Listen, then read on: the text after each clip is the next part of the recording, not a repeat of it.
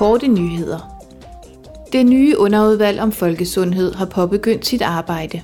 Udvalgets 30 medlemmer skal beskæftige sig med lægemidler og kosmetiske produkter, sundhedsaspekterne af bioterrorisme, det europæiske lægemiddelagentur og det europæiske center for forebyggelse af og kontrol med sygdomme.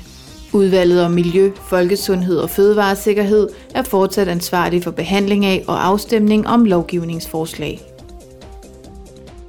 I morgen præsenterer kommissionen sit forslag til forordning om sundheds- og plantesundhedsforanstaltninger for parlamentsmedlemmerne i udvalget om miljø og folkesundhed og udvalget om landbrug og udvikling af landdistrikter.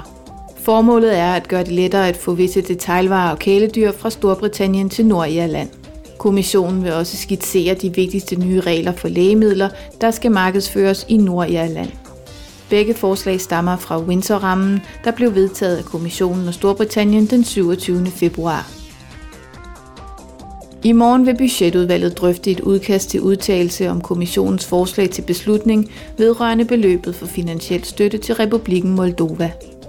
Forslaget indebærer at øge den aktuelle makrofinansielle bistand til Moldova med 145 millioner euro.